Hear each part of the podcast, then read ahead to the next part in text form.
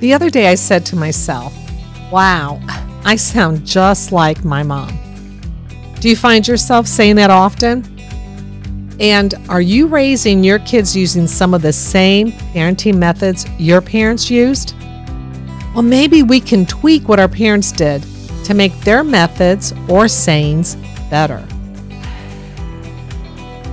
We all know that parenting is hard work and life can get busy. We've done the research to help you. So let's dig deep with Leanne Mancini and work together to help you raise strong Christian kids. I recently spoke with a parent who said her mother insists that she spank her children because her mother spanked her and she turned out okay. When we find ourselves repeating what our parents did, it's called generational parenting patterns. Let me give you another example.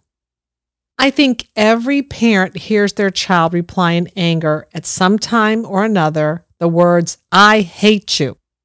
Maybe your parent replied, Good, if you hate me, I'm doing something right. You know, when your child says they hate you, what they're really saying is that they need you. They are upset. There's a problem in their life. And guess what? You're the parent, and you're the one they need to help them work out that problem and find a solution. They don't really hate you, they love you. Let your child know it's okay for them to be angry with you. We need to acknowledge their anger because if we don't acknowledge their anger, they stay stuck in that situation and, and they're in that anger and it really can't help them move forward until their feelings are validated. Do you have a newborn? And do you find yourself saying to your toddler, not now. We can't go to the park. I have to feed the baby. Or how about, Tommy, be quiet. The baby's sleeping. If you don't listen to me, you're going to have to sit in the corner. Maybe that's how your parents replied when you were a child. But you know what? Let's not blame the baby. All that does is make your toddler or child wish the baby had never been born. Maybe instead say, Yes, I will play with you. I only need six more minutes. Or, yes, we can go to the park, but after we take a nap. Or, please use your indoor voice because you're a bit too loud. Don't blame the baby, that will cause them to resent the baby. Also, instead of saying no all the time, you can use the yes no sandwich. It works well for all ages. Say your teenager asks to have extra time to play his video game but you know he has to do his homework. Instead of saying, no, go do your homework, try saying, yes, you can have extra time, but first make sure all your homework is done and say it with a big smile on your face. Or say you have a little one who wants to go to the park. Instead of saying, no, we can't go right now, mommy's busy, you can say, yes, I know you want to go to the park. The park is so much fun. Guess what? We are going to go to the park after I finish cleaning the kitchen, and we are going to have so much fun at the park. This yes sandwich helps to soften the no.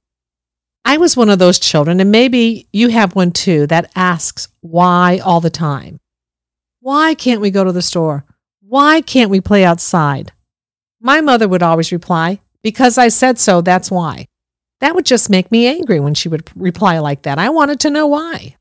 And when I was raising my kids, I said the same thing generational patterns of parenting.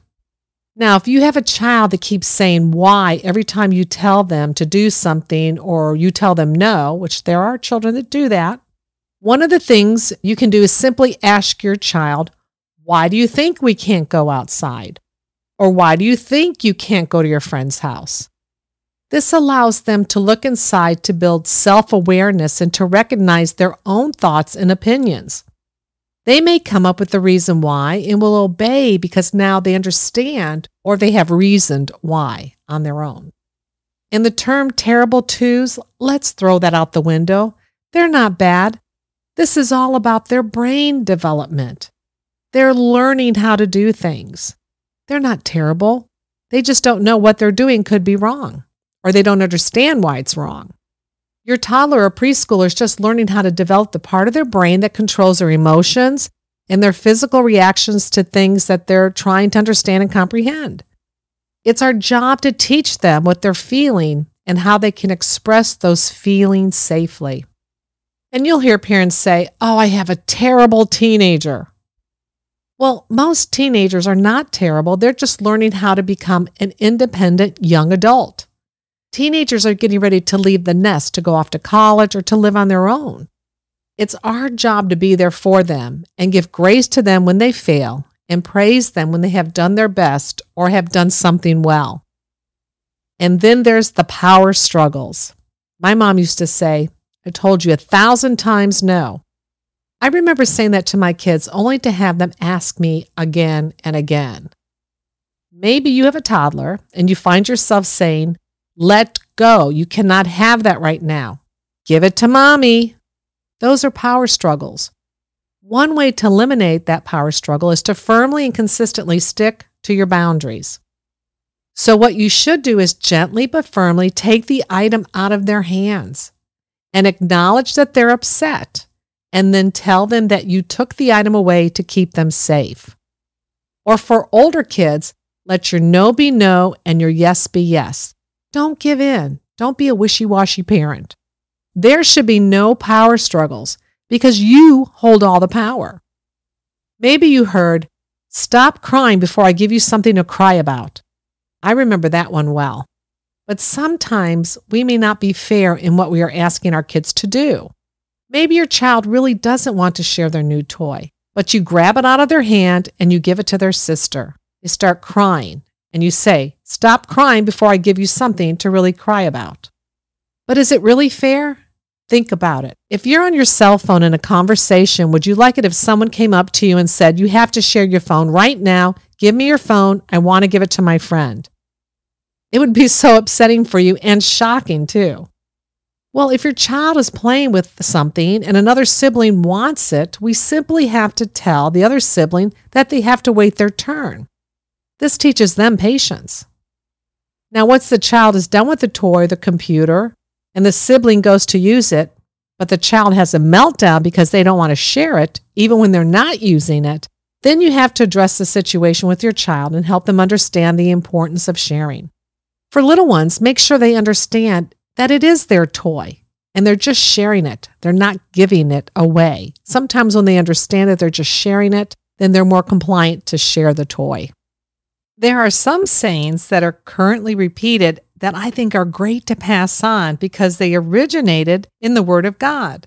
For example, like a lamb to the slaughter. That's from Isaiah 53 7.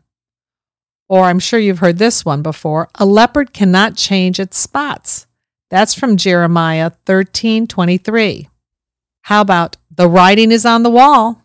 That is a reference to Daniel 5, verses 5 through 6, when the king held a great feast, and as they were drinking and praising the false gods, the finger of a man wrote on the wall. The Bible verse says, As the king watched the hand that was writing, his face turned pale, and his thoughts so terrified him that he soiled himself and his knees knocked together. that would have probably happened with me too. I would have soiled myself if I saw a finger writing on the wall. You know, that only could have been the Lord. How about this saying, fall by the wayside? You know, let it fall by the wayside. That's in Luke 8 5 regarding the parable of the sower. How about an eye for an eye? That's in Exodus 21 24. It means the punishment must fit the crime. God is establishing levels of punishment. And how about a sign of the times? Ah, we've heard that before. Oh, it's a sign of the times. That comes from Matthew 16:3. This is to rebuke the Pharisees and the Sadducees who could forecast the weather, right? By looking at the sky, they could tell what was going to happen, but they couldn't recognize Jesus as the Messiah. They could not read the signs of the times that all pointed to Christ as the true Son of God. Let me end with a few sayings. Punishments don't produce well behaved, good kids. Punishments make kids good at hiding their feelings, needs, and true selves from you. That's from Big Little Feelings. And this one discipline is helping a child solve a problem. Punishment is making a child suffer for having a problem. To raise problem solvers, focus on the solution, not retribution. That's L.R. Knost. And I like a few old parental sayings that I think are good to repeat. How about, we'll cross that bridge when we come to it, and you'll understand when you're a parent. At least we hope they will. And we hope they will be even better parents than we are. And this is how we can all work together to raise strong Christian kids.